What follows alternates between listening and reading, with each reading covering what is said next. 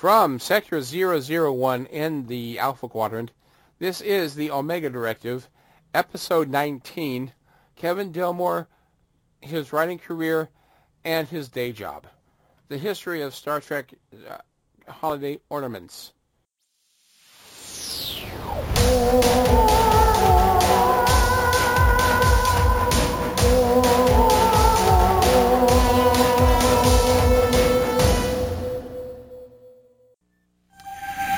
Excuse me, I'm interested in the new collector's ornament from Hallmark. Ah, the shuttlecraft Galileo from the Starship Enterprise. Precisely. You know, it lights up when you plug it in. And listen. Shuttlecraft to Enterprise. Spock here. Happy holidays. Live long and prosper. Fascinating. For a store in your sector now carrying the Star Trek ornament, call 1-800-HALLMARK. Live long and prosper, right? No, I'll take five. Okay, ladies and gentlemen, welcome back to the Omega Directive. I am again your host, Steve Atwell, Paul the Applause, and um, my regular co-host, Kevin, uh, Dr. Guy KS. I believe his last name is Noble, but then again, that might be a pseudonym. He's a real person. I'm just not sure of his motive sometimes. he said he'd be joining us shortly. He has some stuff to take care of real quick. But here for the interview is a local area author who made it big. Uh, he works uh, a day job at uh, Hallmark um, greeting cards, etc. His name is Kevin Dilmore, and some of you probably read some of his books. Welcome, Kevin. Thanks for doing this. Thank you very much. It's uh, great to be a part of it. And uh, yeah, I've been it's I've been writing long enough now that uh, you know so a number of the books that Dayton and I have done together are uh, harder to find and not in print. So uh, it's it's a little bit uh, a little bit tougher to chase me down these days. Dayton, Dayton, that name sounds familiar. yeah, well, I'm, I'm, i would imagine that uh, that uh, if if you don't if you can look him up on Wikipedia, you could probably find out everything you need to know. Dayton Ward, that's that's it. the yeah, guy. He was on one of our previous shows. Oh, great. He, he's a pretty nice fellow. Absolutely, I wouldn't uh, wouldn't work with him otherwise. Okay, so Kevin, you grew up somewhere in Kansas. I did. Um, I was born in New York State, but moved to uh, Kansas right around the time of the moonshot of the Apollo 11, of the story that I don't remember a lot of, but what uh, my mom said was that uh, the first thing that came off the moving truck was the TV because she knew that she uh, that as soon as it got plugged in and uh, turned on to CBS that I would uh, just uh, sit quietly with uh, Uncle Walter Cronkite and uh, and watch uh, all the moon landing stuff. Which uh, apparently, I mean, and I do have vague memories of uh, of, of doing so when I was five. Um, but that was in Abilene, Kansas, where I grew up. went to school at the University of Kansas, and have lived in Kansas um, the rest of my life since then. And what kind of interests and hobbies did you have as a kid? And were you in fact a nerd? well, I, I, I will uh, come by the uh, the term honestly that uh, that yes, I was. I uh, I don't I don't want to say that I was uh, um, a uh, kept to myself kind of a kid. I certainly had lots of friends, especially growing up on a dead end street with a bunch of kids. You know, we always had a enough to play kickball or goof off outside. My neighbor across the street um, was a uh, Star Trek fan. In fact, when I had uh, been telling him about this uh, uh wonderful new cartoon called Star Trek that I had been uh, uh, that I had discovered, he's the one who told me that in fact it was a live action series before it was a cartoon, which I was n- not necessarily aware of. So he keyed me into uh, Star Trek in the early 70s. I guess uh, if the uh, um, if the animated series came out in September of 73 when I was nine, that would have been when I first tuned into that. Um, seeing Star Wars a couple weeks before my 13th birthday kind of sealed the deal on uh, um, you know, the big pop culture franchises for me, and uh, read a lot of uh, Bradbury and uh, Heinlein growing up. Um, uh, uh, looked uh, Asimov to a lesser degree. Um, a lot of pulp science fiction that I discovered in my hometown library when I started rooting around wanting to read um, Star Trek and Star Wars. The first Star Trek book that I had um, ever got was through Scholastic. I picked up um, Alan Dean Foster's Star Trek Log One.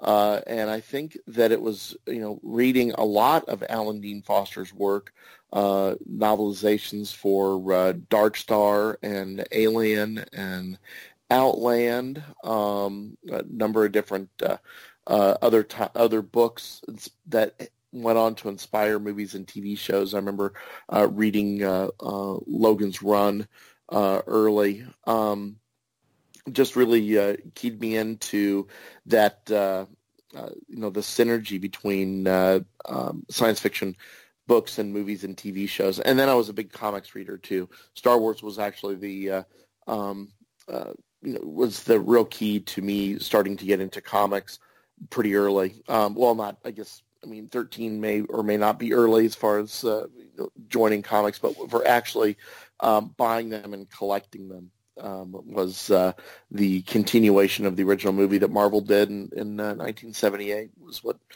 keyed me in there. So yeah, I was uh, just uh, uh, onward and upward through college uh, and and then into my career as a newspaper reporter. I had reached out to Dan Madsen, who was the publisher and owner of Star Trek Communicator, when I was working at a uh, small newspaper, and this would have been in 1997 or 98. And that was the beginning of my uh, professional career as, um, you know, writing uh, in the uh, world of Star Trek. Okay, so is writing something you always wanted to do as a little kid, or what did you think you'd do when you grew up? You know, well, I mean, I I knew I liked writing, and I knew that uh, you know I would make up, uh, I would kind of make up stories. I really did more uh, outlining or pseudo screenplay writing really. I mean i didn't sit down and and write uh, well thought out prose uh, when i was young. I thought maybe it'd be fun to uh, do a comic strip like a newspaper comic strip but uh, my attempts at that were pretty lame.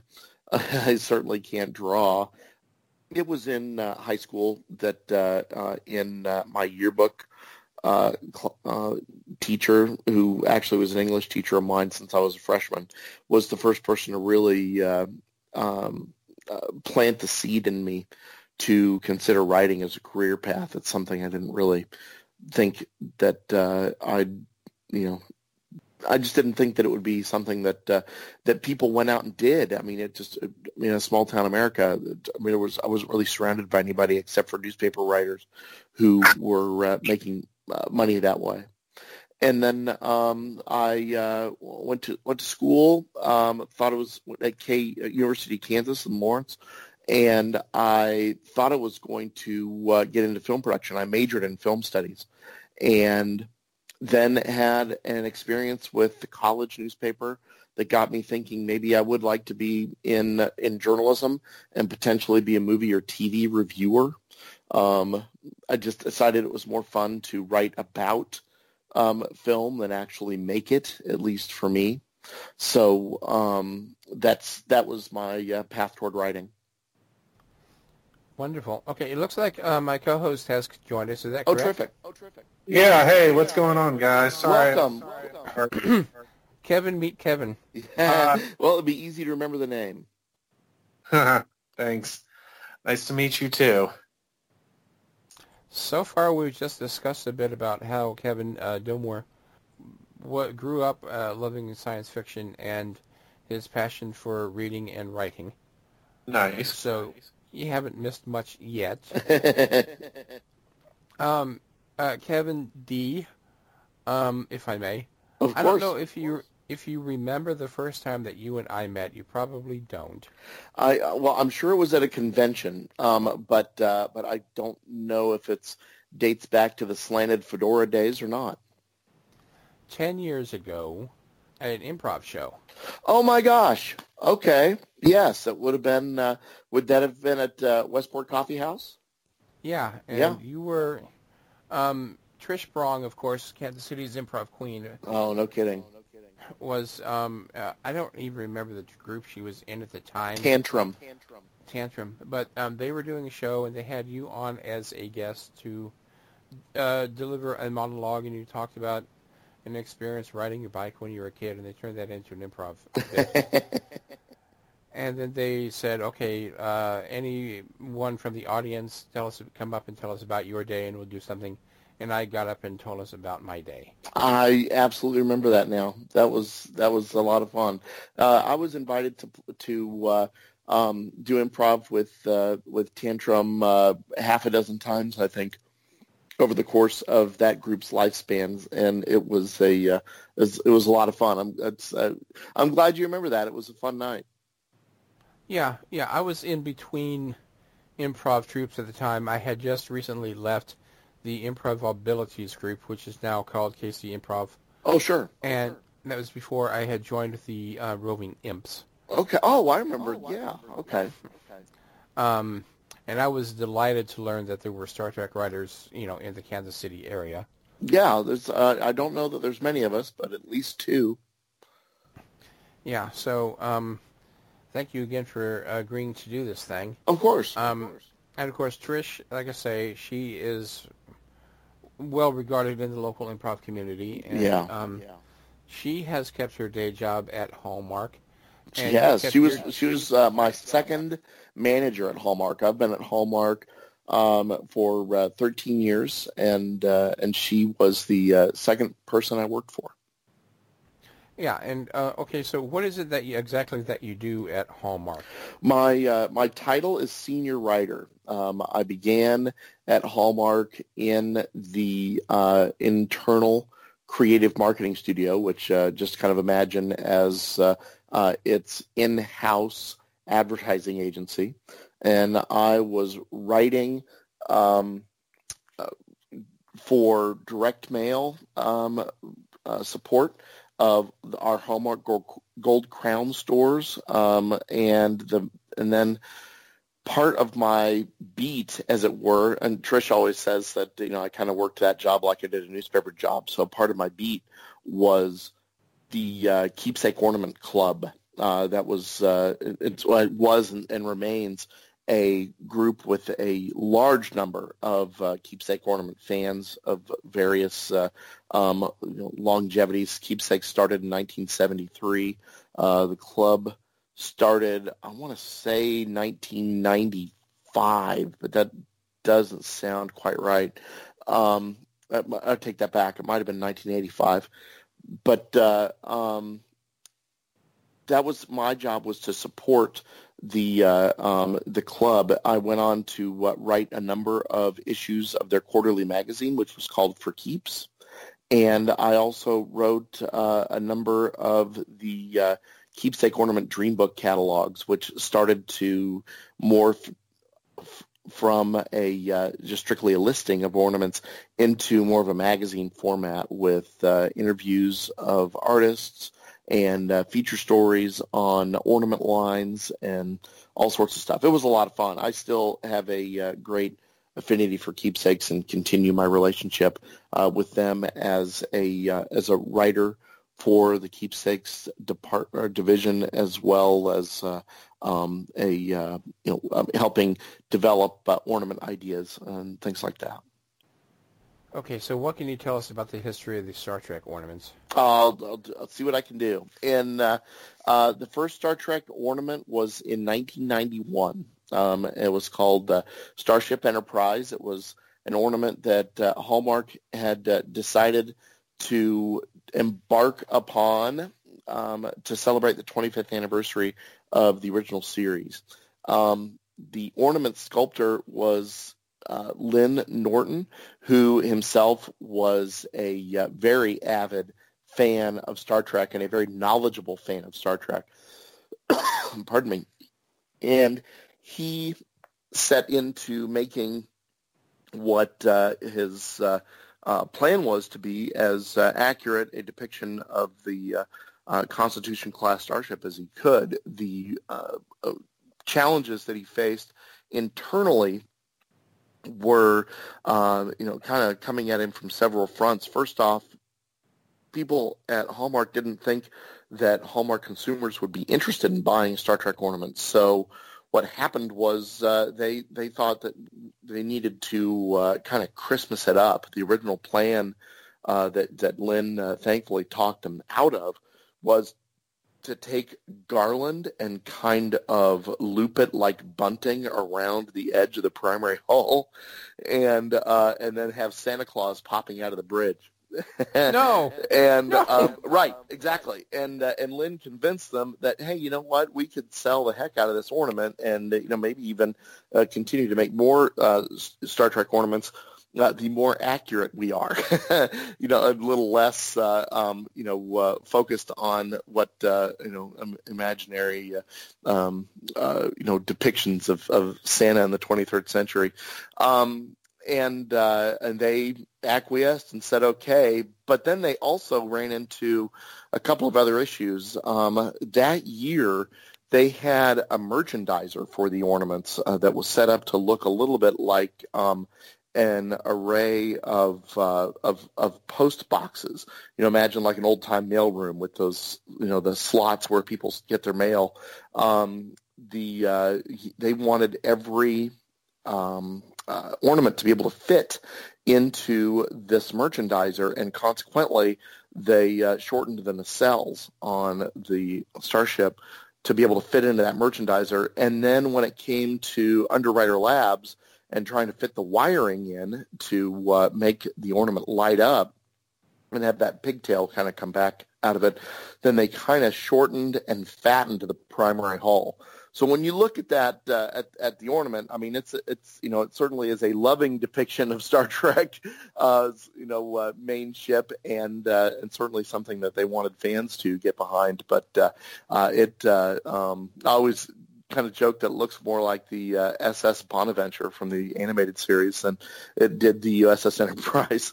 Um, Lynn really did. Uh, he got the chance to to make up for himself in uh, in 2006 when uh, the 40th anniversary uh, rolled around, and uh, he got to do uh, about I- think the most accurate uh, um, uh, um, enterprise that that we had done uh, to that time.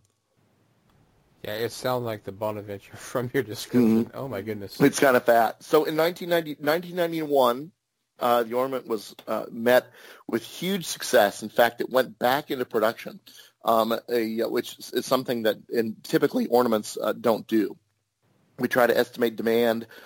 You know, I mean, we, you know, I mean, ornament manufacture kind of runs year round at Hallmark, and uh, even though we only sell six months out of the year, you know, we're we're working on ornaments. In fact, I've been I've been working on a uh, a series of ornaments, a three year series of ornaments that are going to be interacting with each other, um, and uh, and I've been working on those for, gosh, uh, since before uh, Star Trek Las Vegas, which would have been early August, um, and uh, and these are not going to come out until 2020.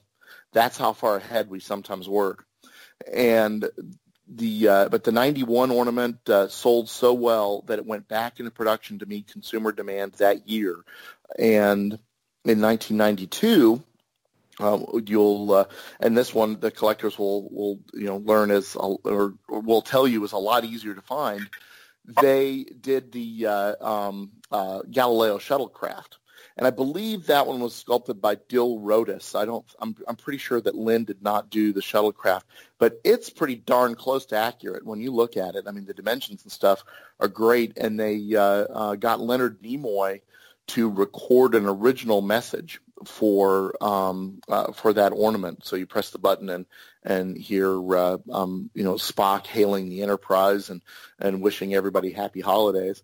And and if you go on YouTube, you can see um, uh, that uh, Leonard Nimoy did an advertisement um, for uh, um, uh, the selling that ornament on TV, which is actually it's kind of cute. I'll use I'll pop that up on my Facebook once in a while. Uh, he holds up the Vulcan sign, and somebody says, "Live long and prosper," and he says, "No, I'll take five. You know, that's uh, Yeah, I'm gonna in in post production editing this. I'm going to insert the audio from that. Oh, terrific! here, Great. and I'm Yeah. gonna insult the other in in insult insert the other couple of uh, adverts for the ornaments that I found as well. Oh, terrific! Yeah, I points. think I'm, I'm I'm trying to I'm trying to do this off. Uh, I apologize a little bit off the top of my head.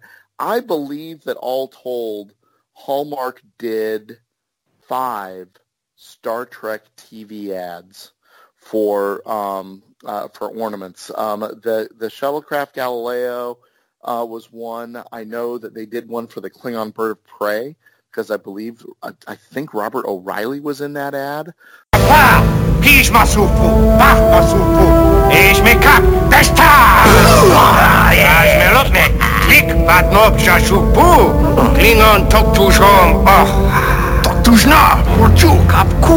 Klingon chan Hallmark introduces the exclusive Klingon keepsake ornament. Call 1-800-HALLMARK for a gold crown store near you. Vermo, kris kroch kombi.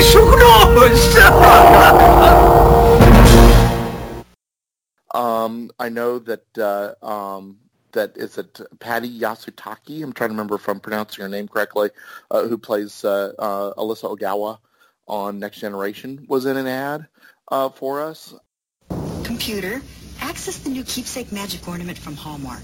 Accessing USS Enterprise, a collectible ornament accurately representing the Galaxy-class starship. Ornament carries Earth date 1993 and illuminates in a realistic manner. The new Starship Enterprise ornament, please. Replications are copies. Only Hallmark carries authentic keepsake ornament.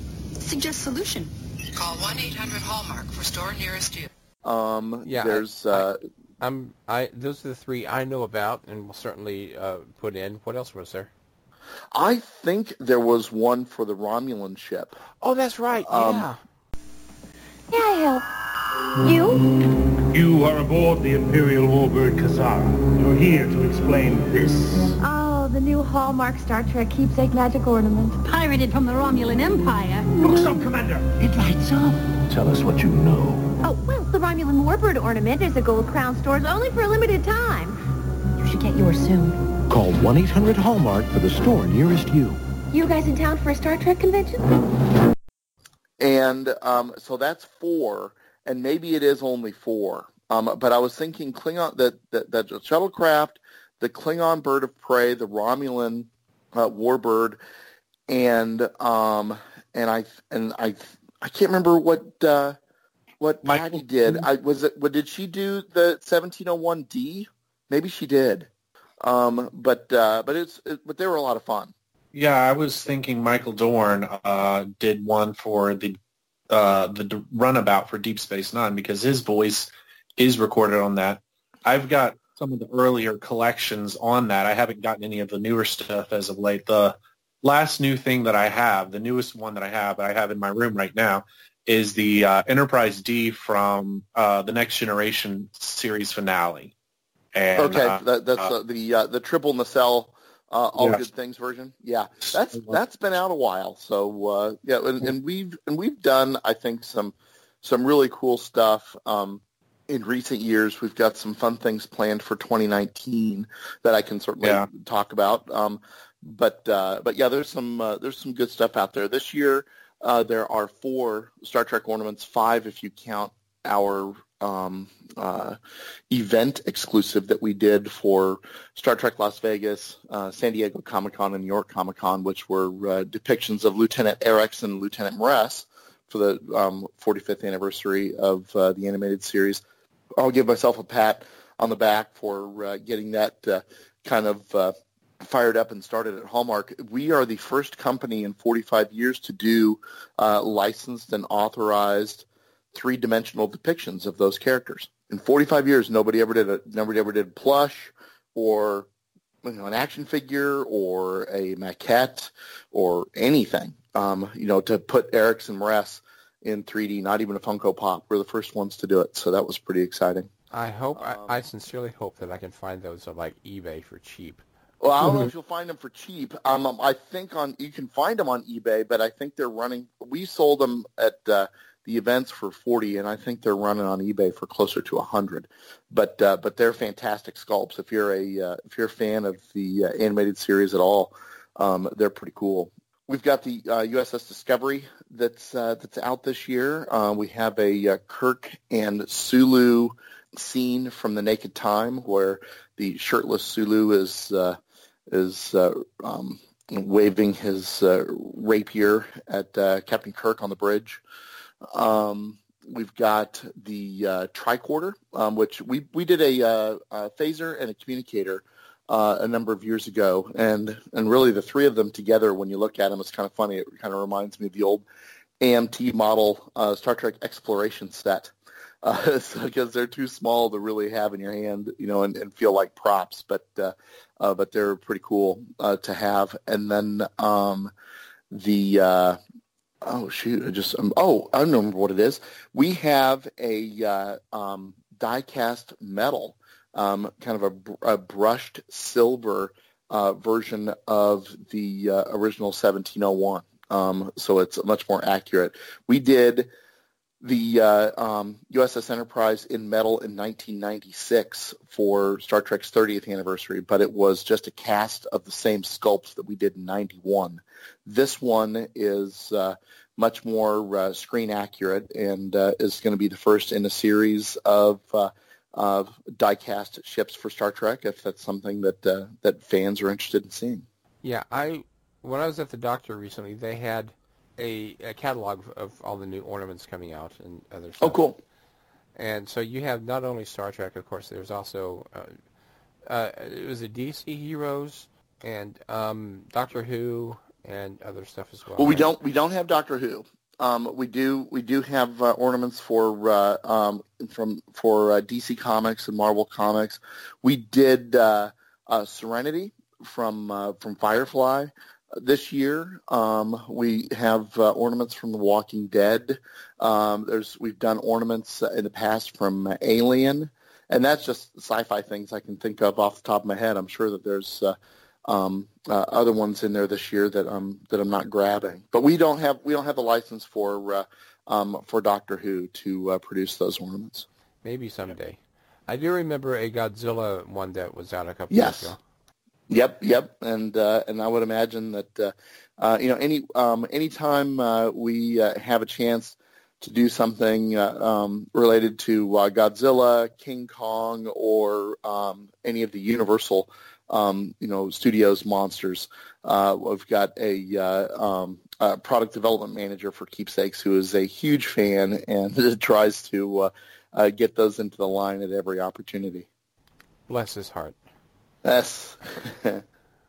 Um, if I can, real quick on a personal note, I just uh, was found out the other day that my nephew is going to be in the new King Kong Godzilla movie.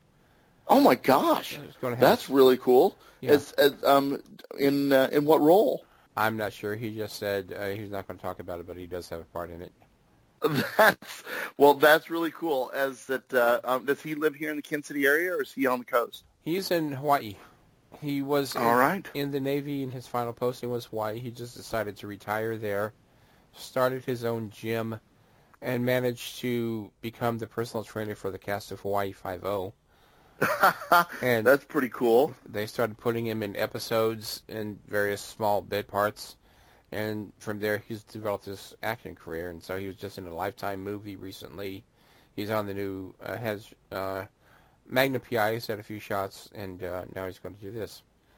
Oh, that's very cool. Well, um, have his uh, agent contact uh, uh, the Hallmark Channel. You know, he could uh, he could always uh, uh, end up in uh, in a Hallmark movie too. You never know. He, he was in um, Deadly Matrimony, the most recent that's on recently. Anyway, There you go. Anyway, Kevin N, do you have anything to add at this point? Any questions?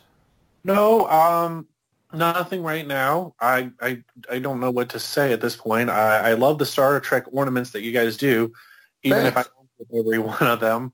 Uh, I was just looking to see if you guys had Borg, uh, the Borg cube, and I had forgotten you did.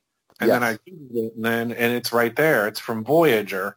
Does it? I can't remember. Does it talk or not talk? I believe it. I believe it has sound. I know that when uh, we do um, our Star Trek ornaments, we um, unless they're the you know the, just the straight on figurals, we pardon me, we try uh, to include what we call keepsake magic. Keepsake magic is anything that is light, sound, motion, or a combination of the three. Yes. And and we uh, you know it's like like Discovery is lit, and the Naked Time ornament has sound. The uh, uh, tricorder has sound. Um, we uh, are trying to uh, you know just it, it's fun to kind of uh, jazz those up. I'm pretty sure um, that the uh, um, that the Borg cube had light and sound, but I just but but I uh, but I don't remember off the top of my head. Yeah, I just found one of the pictures. It says voice and light of the box itself. Okay. There you go. Yeah. Um, what you might want to do for uh, anybody who's uh, curious about uh, our, you know, our history in Star Trek ornaments, I'll put in a plug for a website that actually is based in Olathe um, for a business that is called Hooked on Ornaments. Um, Hooked on Ornaments is our largest third-party um, reseller, and if uh, if Nikki down there doesn't have it, then I'm then you know it you know, your second best bet would be to to ch- um, to check eBay. I believe that the URL for that is Hooked on Hallmark. I think it's Hooked on hookedonhallmark.com. Nice. Uh, um, but uh, you can go to her website and um, and uh, uh, just do a search for Star Trek, and everything should pop up. And also, just another quick plug: we are doing. This is our second year of doing um, what we call mass channel ornaments. Keepsake ornaments are sold in, uh, um, you know, kind of exclusively in limited uh, shops. They either are sold in uh, the uh, in our Hallmark Gold Crown stores, and then uh, there are some stores like Kohl's that will have a limited or you know a lesser selection of keepsakes available. And but we also, if you go now to uh, places like Walmart and uh, and some other uh, you know larger retailers, we have Hallmark ornaments without the keepsakes, just Hallmark ornaments, and they're at usually in a seven eight dollar price range. They're uh, generally made, you know, like uh, you know out of PVC plastic, that kind of thing. And this is our second year for having Star Trek ornaments. Uh, last year we did a uh, uh, an ornament of Spock, and it is very much modeled after what uh, CBS has called the Quogs. Uh, Q-U-O-G-S, uh, these kind of uh, uh, animated renderings of, no, I shouldn't say animated because they're just, they're just um, illustrated um, renderings of the original crew. And uh, this year we have Captain Kirk as well as Mr. Spock back in stores. And there's also a decoupage ornament of the shuttlecraft, um, of the original Galileo shuttlecraft. And you can find those if, uh, if you know, when you're, uh, I don't know exactly who all carries our, uh, um, our mass channel ornaments. And I'm not, I don't think they're available through our website. I'd have to look. But uh, keep an eye out in stores for a uh, uh, fun uh, Kirk and Spock ornaments and the and the shuttlecraft as well. Yeah, I'll definitely check out that uh, Hallmark reseller out in Olathe. Um, Yes, yeah, and she's and you can uh, she's got store hours too. So if you wanted to, uh, uh, if there's anything that uh, uh, you see in uh, on her website that uh, you don't necessarily want to pay postage or don't have to don't want to wait for something to uh, show up in the mail, um, you can uh, wander out there and uh, and she'll hook you up. yeah, I live about 15 minutes away, so I'll definitely check her out. Nice, yeah, yeah, and she's great. Nikki Pierce is her name. Oh, okay, yeah, because um, some years ago, uh, about 15 years or so ago, 2000, 2001 actually, longer than that, my then girlfriend gave me for Christmas um, uh, Benjamin Sisko uh, ornament. Oh, cool. And I had that on my dashboard in my car. Ah. And um, in uh, 2006, I believe, somebody broke into my car and stole it. And Oh, they also, bastards. They also took the tribbles that I had in the back seat. Um, and I had to replace it with the uh, um, ghostly um, Obi-Wan Kenobi that was the Kenner giveaway from, I think, a breakfast cereal. Yeah. Not quite the same effect, but... No, not that's. Uh, I would. I would. Uh, well, um, you know, vastly inferior uh, to uh, to Captain Sisko, but that's but that's okay. Um, yeah, you could if that was something you wanted to track down. I'm sure that uh, to replace. I'm sure she has it. Yeah, I don't think a Jedi Knight in any way compares to the emissary of the prophets. we don't. We're all friends here. We don't want to alienate anybody, but I have to agree. yeah. But so anyway, Kevin, uh, I had um, wanted to have you on um, earlier this year during the summer to be part of the um, summer travel series, but at that time you were kind of busy because you just welcomed a new grandbaby into the world. I did. I had a. Uh, uh, my grandson was born on the first of May, and then I was out of town for almost a solid month between um, a uh, between our going to Comic Con International in San Diego, a uh, vacation that I had planned in L.A., and then uh, the Star Trek convention in Las Vegas. So, uh, so yeah, the, it was a very busy summer for me, but it's been uh, it's been a very fun very fun year to uh, welcome uh, Lorenzo to the family. Uh, he turned seven months a week ago, so he is doing well. I think that he he I know he was a pretty qu- he took to crawling pretty quick, and I've just got a got a funny feeling that he's going to be an early walker. So so my daughter and son-in-law will have their hands full. Well, that's great so the Star Trek, the experience in Las Vegas. Yes. The late, the late lamented. Um, you were you there opening weekend or? I was there opening night. Yeah. Um, I uh, when I first got my uh, uh, invitation to contribute to Star Trek Communicator, um, I sent in. It was actually a uh, um, a story uh, it was a feature story on Chase Masterson, uh, Leeta from Deep Space Nine, uh, who I had met at a convention in Kansas City, and then she was aver- she was promoting at that um, convention that she was going to be returning to Kansas City just within a few months. And I asked if she had a Kansas City connection because I thought, you know, why are you coming out here, you know, twice in, in four months or whatever? And and she said, well, no, I just was invited. And this was by a convention I believe was called Snowflake. Does that ring any bells? Yes. Um, yes. So, so um, that, uh, that it was here in the Kansas City area. So I interviewed her, um, sold that story to Star Trek Communicator. They asked me um, what I might like to work on next and uh, one of the things I said was that while I happen to be going to Las Vegas, I know that Star Trek: The Experience is starting to roll up. I would be happy to be your, you know, you know, correspondent on the development of that project, and that was one of the assignments that they gave me. So I got really close to uh, uh, the people at Paramount Parks who were working on that. And it's it's um, one of the things that's fun about the Star Trek family is kind of once you make a connection, you end up keeping a connection. And I still um, uh, check in pretty regularly with uh, Susan Lomax, who was my connection for uh, at uh, Star Trek: The Experience for Paramount Parks.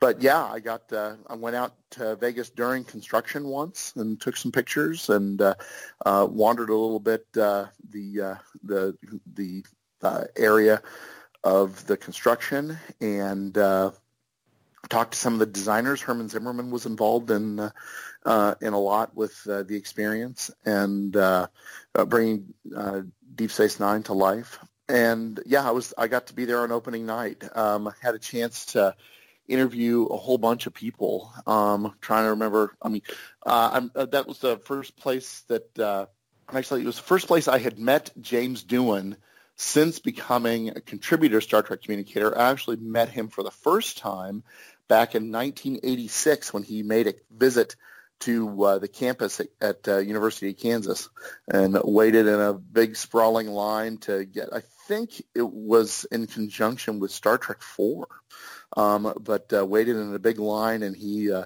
was signing uh, photos and was uh, de- just a, a delightful, delightfully nice gentleman to get a chance to meet. Um, but yeah, it was it was great. It was really fun to be there opening night. I've got some uh, some photographs uh, from that as well. The you know with everybody lined up in their uh, uniforms and dry ice and and everything rolling out the first time they opened the doors. It was uh, it was pretty exciting. Got a chance to meet and speak with uh, Jonathan Frakes and Armin Shimerman.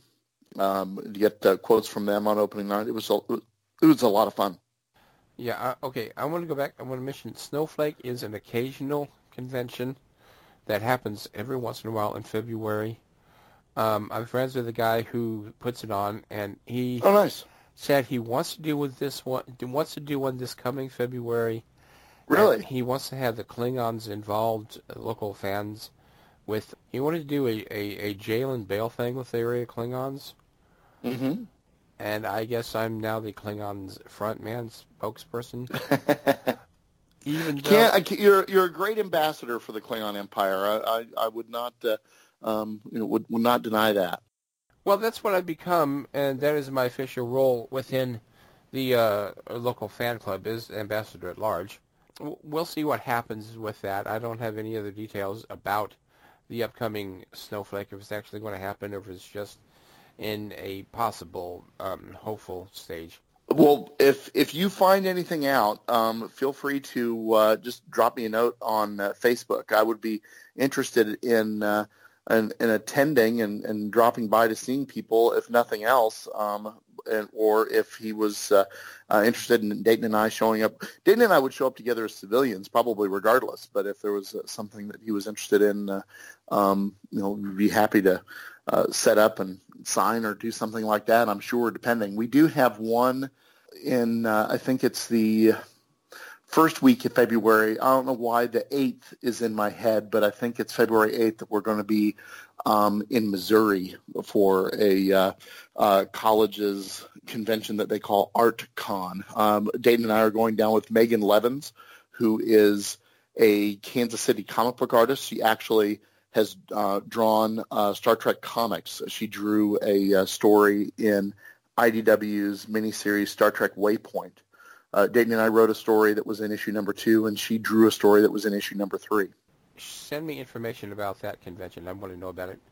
Um, sure. Yeah, let me. Uh, I I have to. Uh, I'll uh, send you a link. Yeah, and um, help me get in touch with uh, what's her name, Megan. Um, Megan, you could probably. I think she's got a website, and I think she's. Uh, um, I'm pretty sure she's on Facebook. So if you wanted to just uh, um, take a look through my uh, friends list, I'm sure you could find her. Okay, what's your last name? Levens, L-E-V-E-N-S. Okay, because I'm always looking for guests to get on this show. Oh, cool. And it's annoying when I ask people and they don't respond at all, Oh, yeah, that's not fun. but it happens. Okay, so how did you start writing the fiction, the the books, the short stories, and uh, all of that stuff? Well, the, that came. That's my first opportunity came through my uh, uh, connection to uh, Star Trek Communicator.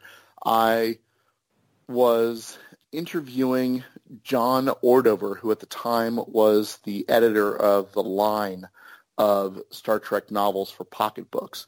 And he asked me if I would be interested in writing a story for the communicator, and I was also writing for StarTrek.com at the time um, about his new um, and Pocket Books' new line of uh, fiction for the Microsoft ebook reader. Uh, this was back in uh, 1999, I think, when they were pitching this, uh, and they were making books available through things like Palm Pilot. so this was, you know, this was kind of, uh, you know, the uh, um, uh, the harbinger of of uh, ebooks. Certainly was a lot different then than it is now. But what uh, um, he asked me if I was interested in talking about his plans for a group of uh, stories that he called Starfleet Corps of Engineers. And I said, absolutely. And as we were talking and he was describing to me the types of stories that he wanted for SCE, I said, oh, well, I mean, so they would do the kind of things like uh, maybe figuring out how to pull the Defiant out of interphase and, and, uh, and save it and bring it back, kind of a raise the Titanic type story. And he got real quiet and he said, actually, yeah, that's exactly the kind of stories we're looking for. Uh, I asked him if I could write him a pitch, and he said yes. And so I contacted Dayton, who I had befriended when we met. Uh, I interviewed him for the Communicator when he had uh, placed his first story in uh, the Strange New Worlds anthologies. And I told him that I had this and this was what was happening and I don't know really how this is going to work, but I don't think I want to do it by myself. And he said, well, then let's let's do it together. So we uh, pitched a story that was originally going to be a 25,000 word story. They liked it enough that they thought it was uh, worth expanding to 50,000 words. So we wrote a uh, um, so we wrote what was what was released as a two-parter in uh, you know uh, Star Trek ebooks for SCE. It was um, books I believe it was books number four and five, um, and then uh, he uh, asked us after that if we wanted to write a three ebook series that would be the 23rd century origins of the Starfleet Corps of Engineers, and then we were off and running. So uh, it was uh, it was a lot of fun. Um, the uh, you know interphase, our word count together makes it more or less a short novel. Um, the uh, um, for uh, uh, and then uh, Foundations, which were the three Starfleet Corps of Engineering stories that we did for that, the became kind of our second novel length um, work, and then around the time after we did that, we got invited to do um, to take part in the Time To. Uh, it was a uh, it was a series of uh, nine novels that was uh, you know based on uh, the uh, um, was I don't know if it's a, if it was a psalm or a verse in the Bible, but you know there's a time to be born, a time to die, a time to to sow, a time to harvest, time to kill, time to heal, like that stuff. Oh, there's yes. nine books. The bird Yeah. song. The song for the yes, birds. Yes, exactly. Yes. Uh, turn, turn, turn. And um, so that's where. Uh, so that's how we got started. I mean, our the first. I'm pretty sure that the first, um, first time that I was in print. Uh, I want to say it was 2000. I think that the that the ebook came out in 2000, and then uh, um, and then uh, uh, SCE started to uh, uh, show up in in they were collecting it in paperback volumes. So I think Dayton and I, in, as far as fiction goes, have been in uh, in print together. Uh, we're I think we're coming up on uh, 19 years. I know Dayton has written a few novels of his own. Um, oh, I think you know I you know I haven't counted, but I'm I'm pretty sure that Dayton has written more novels on his own than he and I have together. I'd have to take a look at his uh, um, at his bibliography, but I think together he and I have written um, either ten or eleven novels. I can't remember what the official count is, but uh, um, we've either uh, written uh, nine Star Trek novels together um, or ten, and then we wrote a novel together for the 4400 TV series. So, so does that mean you're like his Art Garfunkel, or oh, absolutely. There's no question. Um, I am I am value added. Um, you know, our stories. Uh, you know, certainly. I mean, you know, the I don't know if the tone is different or the voice is different. I mean, I think you can tell the difference between a story that he writes himself and a story that we write together. I certainly know you can tell a difference between a story that we write together and a story that I write myself. You know, I've I've written some things. I've written, I think, three, two or three um, pieces of uh, Star Trek fiction that are totally by myself. Um, I wrote a uh, story in a uh, New Frontiers anthology that uh, was centered on Arex. Um, of course, you know, which only makes sense, being I'm a uh, uh, animation guy. Um, but Peter David brought Arex and M'Ress um, into his New Frontier uh, novels, and so I wrote a story that uh, was kind of uh, uh, sets it up to how Arex um, made it into uh, um, the 24th century.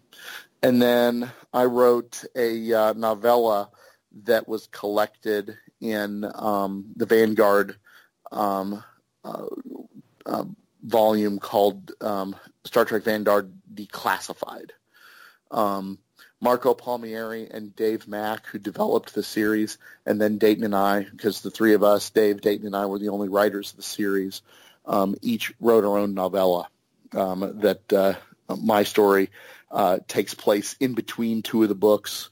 Dayton's story predates the books, and then uh, uh, Dave's and Marco's stories both come after uh, what was the current book in the series. So it was kind of fun to write some interstitial stuff. Okay, because I was going to ask if you had done any novels of your own, or if you had any I, plans. I have to. not. Um, you know, I don't have any current plans. I'm certainly, uh, um, you know, interested in. Uh, I mean, you know, I mean, I'd never turned down the opportunity to write fiction. Dayton and I still work together. In fact, tomorrow we're getting together to work on an essay that we're doing for a uh, book that is planned. I don't know if the book has been announced, so I'm not going to say. but uh, we're uh, we're working together on an essay that'll be in a volume. Um, I believe um, our deadline for it's the 31st, so my guess is the volume will be published sometime in 2019. Um, and then uh, uh, we also are, are we had a lot of fun writing that issue of uh, of uh, Star Trek Waypoint. Then uh, so I think we'd try our hand at comics again if we had a chance. Um, and that's about it. I mean, I'm working uh, through Hallmark on a comic right now that uh, is actually a lot of fun. I'm uh, um, working as the uh, content approver on Hallmark's end for a uh, comic book based on our character Rainbow Brite. Uh, it's an all ages comic that Dynamite Entertainment is publishing. Issue three is going to be on the shelves in a few weeks. Um, the first one came out on uh, the first Wednesday in October, and then we had one come out uh, uh, last month, and uh, number three will come out this month. And it's been a lot of fun uh, creating something for kids. Okay, as I understand it, um, with Star Trek fan films, people who have worked on actual canon Star Trek are not allowed to contribute at all to fan films. But I don't know if that would cover people who have worked on novels and or short stories. Um, I, you know, I'll I'll be honest. I um I steer clear of the of fan work. It's not that I don't appreciate their efforts. I'm sure I'd be entertained by um you know writing or comics or you know screenplays, radio plays, uh, podcast. Not I mean not a podcast like like this, but like a fictional podcast or uh, um, or videos, and and that is only um, to uh, protect um, you know CBS as the license holder. I would never want to come up. I mean, my my ideas are so few and far between that I would hate for me to uh, uh, land on something that uh, um, that somebody could come back and say, "Hey, this is pretty similar to uh, you know uh, fan film that what that you know this guy made eight years ago or whatever." Um, you know, I mean, and maybe it is. I don't know, but uh, um, but I but the reason I don't know is because I don't watch them. Um, I I just uh, it's I just try to put a little bit of a barrier in between. I would never want to uh, inadvertently get close to somebody else's creative material. However, if uh, you're going to write a story or do a video that is based on Star Trek, well, that's intellectual property of uh, of CBS, and they have the rights to uh, uh, make money off of that and uh, have the rights to control it, uh, you know, to keep their uh, um, their uh, property rights. So, yeah, that's not. It's. I mean, it, it's not that I wouldn't. I mean, if you know, I mean, I'm. If I had never gone into this as a professional track, then yeah, it would be a lot of fun to uh, get involved in a uh, um, in that kind of deal. But uh, but for me myself, and you know, there there may be different for other people who've worked on uh, novels and stuff like that, I just kind of steer clear of it. Well, let me just say, um, the Klingon I play is Krorath, K-R-O-A-R-T-H, Krorath, named after Kevin Cronin and Gary Richrath of REO Speedwagon. Oh wow! I did not know that was the origin of the name. And if you feel the need to include a Klingon character at some point in an upcoming project, I would be flattered Well- and honored and delighted if it would. I I will tell you this, and this is you know the uh, um, you know it's it's it's Dayton's and my rule um, that uh, if if somebody asks to be put in a book, we'll put them in a book, and then we'll kill them. if we put someone in who doesn't ask, then that person generally gets to live a long and happy life. So I'll offer that to you again. Okay. if if that's if it's if if uh, after after due consideration, if that is still uh, uh, something you would uh, you know I can I can put you on the list of uh, of of our usual suspects, but that has been Dayton's and my rule of thumb since the beginning. You know, if you ask to be put in a book, sure, we'll put you in a book, and usually something horrific will happen. Okay. My Andorian alter ego. let's let's stick it to the Andorians for crying out loud. That's funny. Um, Commander Shiv. Shiv can live or die at this point. Ooh, Shiv. Well, well, you know, I mean, that, that sounds like a prison name already. You remember Blue Briefcase Cult Full of Blues? Do I do I remember briefcase full of blues? You remember um, the introduction of the band members? Oh, absolutely. That's Paul the Shiv Shaffer. There you go. Yeah. That's Yeah, um, Briefcase just uh, celebrated its 40th anniversary. Um, it came out at the end of November in 1978. that's where I got the name for the character.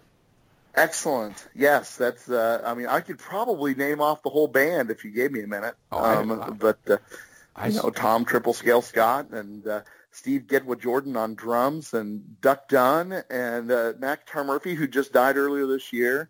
Um, Blue Alan Lou. Rubin, Mr. Fabulous. Blue Lou, Um, yeah, Blue Lou, Blue Lou Marini. Um, Colonel. so yeah, we're gonna. Oh, Steve the Colonel Cropper. Yeah, and uh, so yeah, there's there's that's uh, Blues Brothers have been a uh, um, uh, been near and dear to my heart since the first time I saw them uh, live on SNL. I was I was in front of the TV when it was running live the first time they got trotted out. So it's uh, ever since uh, they've- I've been a big fan. Yep. Uh, and I'm right there with you, brother. I'm right there. With. I'm sorry, uh, Kevin uh, Noble. Yes. Please jump in if you have anything. I've just been listening. Uh, I had a question at one point, kind of forgot what it was. So I'm blew- sorry. It's okay. It happens. Um, so anyway, yeah. Uh, I, I've seen the Blues Brothers. I haven't seen the full movie, actually. My dad owns it, and I've never watched it from beginning to end, unfortunately. I, I want to. It's just that something else keeps getting in the way. that's that's okay. The uh, um, the movie is a lot of fun, and it's uh, uh, it certainly is uh, something that I think holds up. Um, you know, there are some uh, comedies that uh, that you know don't age as well, but uh, I will give um, John Landis credit where, and, and truthfully, I uh, don't know that I can uh, um, uh, do the same for John Hughes, although I admire him as well.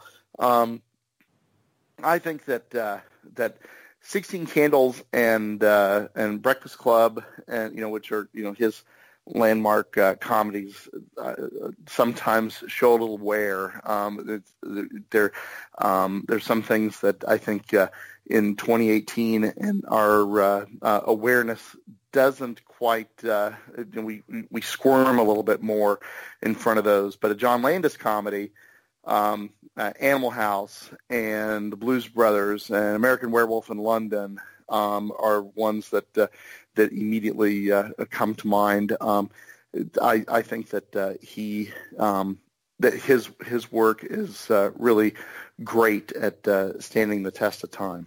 Myself, as just one guy. Oh, Animal House is politically incorrect all the way around, and Oh, absolutely. But it's also it was. Yeah, it also is rooted in its time. I mean, it was 1978 looking back on 1963, which I think couch gives it a little bit more of a, uh, um, a, a, get a little bit more permission to do that, to do some of those things than uh, than in uh, say you know the, a contemporary comedy that just doesn't age as well. Yeah, I was fascinated. I saw a couple of um, documentaries about the making of Animal House, uh-huh. and of course, um, uh, Harold Ramis wrote it for himself and the guys from Second City, who were Yeah. then the uh, original uh, um, SNL cast with uh, Bill Murray was supposed to be in it, and uh, uh, Chevy Chase and everybody. Of course, Mhm. Yeah, they- Chevy. They they looked at Chevy Chase to play uh, the uh, Tim Matheson role of Otter. Yeah, D-Day, Um, D-Day was Danny Aykroyd. Yep, for sure. And they said that, So- of course, they had to go with alternates because, mm, for the most part, everyone said no. Um, right. The thing that, that got to me, the trivia for you real quick, the alternate they had for Belushi for Bel- Blutarsky, do you realize who that was? Um, you know, I don't. I know. I know. Zero Mostel's son Josh played the Bluto character on TV, but I don't know who uh, they who they were looking at for for Bluto. There was a certain actor, singer from uh, Texas who was making his name at the time as Meatloaf. no kidding. Oh, that's awesome. That blew my mind. you know, I think he would have been he would have been fine. He'd done that Rocky Horror Picture Show by that point, so uh, um, so he certainly could have got in front of the camera and had a lot of fun. Yeah. Okay, so we got off on this tangent, which is... Uh, Sorry. I do that. That's life with me. You're just going to have to, to understand that's how things happen when you start chatting with me. okay, we should start winding this down whether we want to or not. Um, I, absolutely. I was going to give you the trivia quiz. I, and when Dayton was on, I gave him the Kansas City edition of the quiz with questions about behind the scenes and um, Kansas City in Star Trek. And I was thinking that maybe give you the um, level two. well, I will tell you this: is I very much enjoy playing pub trivia, but uh, but I'm also a reporter in the sense that uh, I don't I don't necessarily have to know everything. I only have to know where to find it. But if you want to shoot me some questions and and hear a lot of I don't knows, you're more than welcome to. Okay, so that being the case, I'll just go ahead and give you the standard uh, trivia questions that we have for most everybody. oh, hey, throw, yeah, whatever. Yeah, th- throw throw. Give me your best shot. Okay, Stevie's Tough But Not Too Tough Trivia Challenge. There'll be a series of five questions. If you get three of them correct, you will win the chance to impress your friends and embarrass your children with your trivial knowledge. if you get all five correct, there will be a sixth and final bonus question for double or nothing stakes. Are you ready? Wow, I'm ready. Okay. Question one. Before being cast as Dr. Beverly Crusher on Star Trek The Next Generation, Gates McFadden was a well-known Hollywood choreographer who worked frequently with Jim Henson and the Muppets, including doing the work on the 1986 fantasy musical Labyrinth. Who was the star of Labyrinth? Well, who's who's the star? Uh, Jennifer Connelly, unless you're counting David Bowie.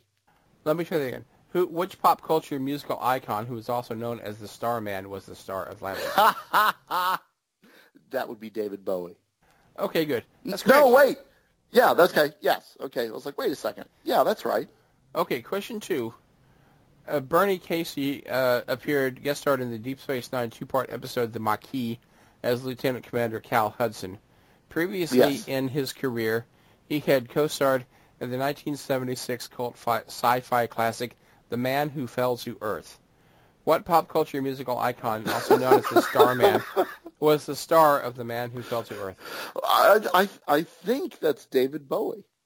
That's correct. That's two for two. Question number three. Uh, Oscar award-winning makeup artist turned graphic designer Doug Drexler began his career in Hollywood doing makeup effects on the 1981 uh, horror uh, classic The Hunger. What pop Yes. culture musical icon known as the Starman was one of the co-stars of The Hunger? Okay, I'm pretty sure it was David Bowie. That's correct. Wow. Question number four. The exotic Ethiopian model Iman turned actress Iman uh, appeared in Star Trek VI, The Undiscovered Country, as the Chameloid Martia. What pop culture musical icon known as the Starman was Iman married to? You know, I think I know this one. I remember this. Um, actually, I just read a story that uh, was was a little heartbreaking. That she said she uh, was pretty confident she would never marry again since the passing of uh, her husband, David Bowie. Yeah, that's sad, but it's true. She was. It is sad. Question five, final question. Iggy Pop guest starred in the Deep Space Nine episode The Magnificent Ferengi as the Vorta Yelgrun. Uh, Yes. Before becoming an actor, he was a, uh, a recording artist who worked frequently in the 70s and 80s with what pop culture musical, including on the song uh, China Girl. With- yes, he was on China Girl What pop culture musical icon? With with with David Bowie. I'm a Stooges fan, so you got so you know so you were hit my sweet spot there. That's correct. So that's all Does five. this mean I get the bonus question? You get the bonus question. Sixth final question. What pop culture musical icon known as the Starman never actually appeared in Star Trek himself but should have? um, Alice Cooper. no, the answer we're looking for is Paul Stanley, Oh, Starman from Kiss. Paul Stanley. That's what I should have guessed. But Dang it. We would have accepted David Bowie. Oh well, I appreciate that. Thank you. you know, but but David Bowie was in Twin Peaks Fire Walk with Me. Yes, he was. Yes, he was. Yes, he- and you know, so that was that was a a fine role, and uh, he also uh, what uh, what 1980 uh, horror film did he do the uh, title song for? Paul, I believe Paul Schrader directed it. That'd be Cat People. Do you remember that? Did I lose my connection? Was that it? Oh, No, I'm sorry. I- I hit I hit the mute button by mistake. but no, I thought for, I was waiting for the cat people. Um, uh, Nastassja Kinski and Malcolm McDowell, No- who killed. There's, there's. If you need to rewrite a question, it's right there. Malcolm McDowell, who killed Captain Kirk, starred in Cat People, featuring the title song written by what 1970s pop culture icon known as the Starman. Okay, I'll put that into the mix. I, I was asking about Paul Williams, who appeared in this uh, Voyager episode of Virtuoso, who wrote. Who also was Virgil in uh, in uh, Battle for Planet of the Apes and was uh, Phantom of the Paradise. and he wrote the song. David Bowie did a version of Hunky Dory, something about Fill Your Heart with Love Today. Oh, I don't know. Uh, You, that one would have stumped me. I'd have to pull it up. Hunky Dory, That's okay. 1970 something.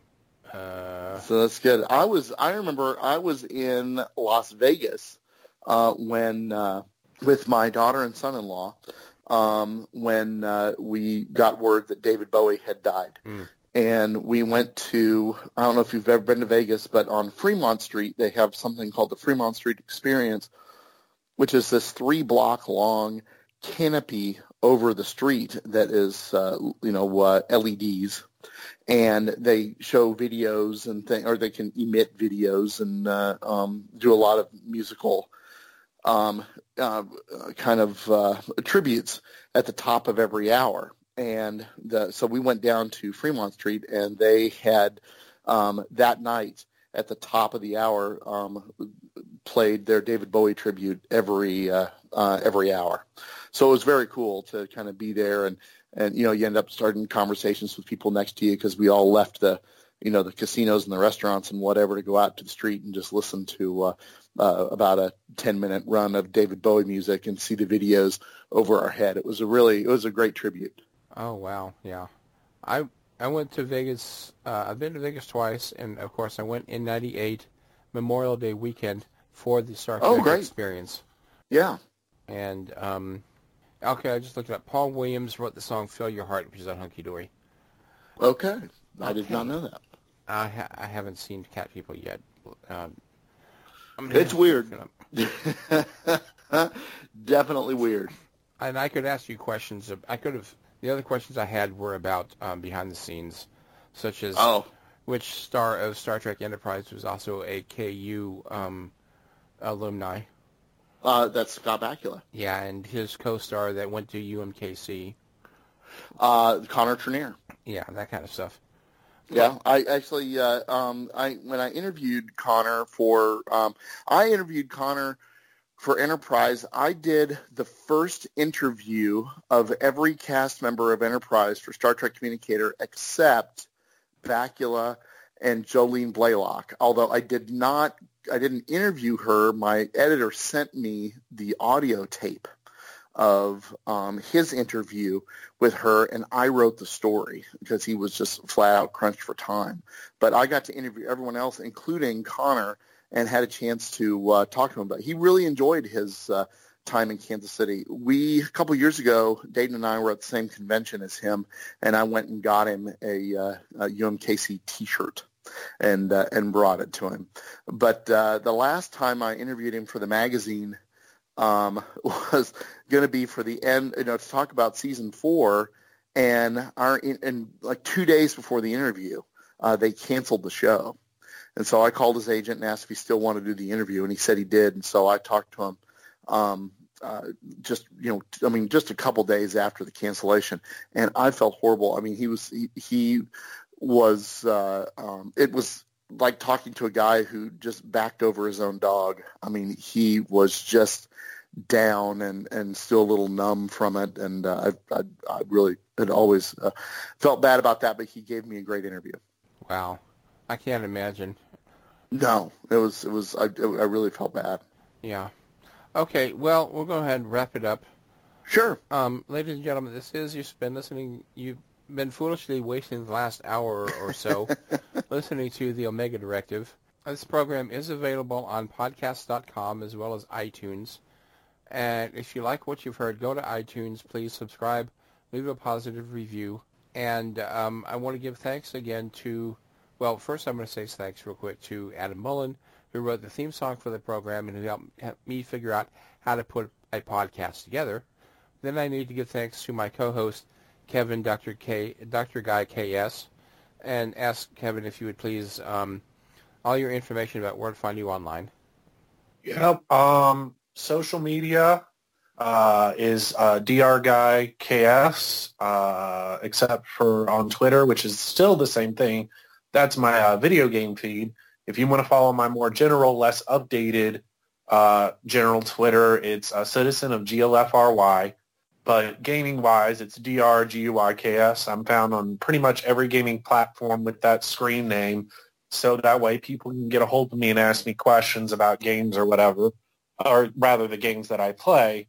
I do have a Twitch feed that I do with the same gamer tag that you can find me at. And uh, right now I'm doing a segment on how to do Star Trek Online 100% free. So check that out.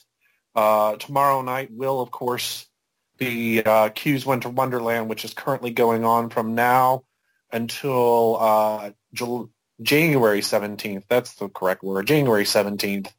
And be sure to check that out so you can learn how to do that. Again, this is all 100% free playthrough, no paid content, or as little paid content as I can get away with. Okay, I just want to mention I'm recording it. We're recording this on the 8th of uh, December 2018. It's going to be edited yeah. and posted on next weekend, um, next, uh, which would be the uh, the weekend of the 15th and 16th. Yeah. But uh, he, you can still Q's Wonderland, Wonderland is running until June Yeah. So uh, January which? Uh, 17th, 2019.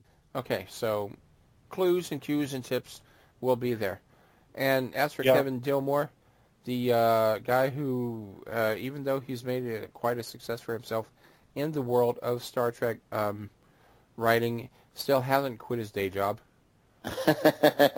if people want, I, but but I would lose that much of my Star Trek connection if I did. I mean, who, who'd be around to to keep an eye on the ornaments? Exactly. If people want to get a hold of you, if people want to um, contact you for anything, uh, where can they find you online and all? Two two best places are uh, Twitter, um, where I'm at Kevin Dilmore, and my Facebook page, which is Kevin Dilmore. Okay, and I know that you will be, um, you are signed up to appear at uh, Planet Comic Con, which is coming in March. Yes, my the my tentative schedule for uh, uh, convention appearances is uh, um, I'm uh, uh, intending to uh, be at uh, ArtCon, uh, which is, I believe, the first weekend in February. Um, and I, I think that if you just do a, uh, a search on the uh, just the phrase ArtCon Missouri, um, you can probably uh, probably get to it. Um, and in fact, I'm attempting to do that as we speak, just because I want to make sure that that that's a uh, that, that I'm giving you good information. Um, the uh, I, Dayton and I are uh, typically, um, uh, well, no, that's not gonna. Yeah, I need. I'll I'll, I'll send you the uh, the link. Uh, Dayton and I typically are uh, guests at Starfest in Denver, uh, and uh, that uh, takes place uh, in 2019 in April. And so, and then we'll the both of us are going to be at Planet Comic Con in Kansas City at the at the end of March. I'm pretty sure that the that the dates for for uh, Planet Comic Con are March 29, 30, and 31. Uh, the one day show that I'll be in in uh, uh, that ArtCon, I believe, is February 9th. And then I believe the uh, the dates for uh, um, the dates for Starfest uh, 2019 are going to be in in April as well. Okay. Um, and I've mentioned, I think I've mentioned this before, but um, one of my non-paying gigs that currently is to find as many different conventions that are around the Midwest as possible. So ArtCon is Well- something I want to look into.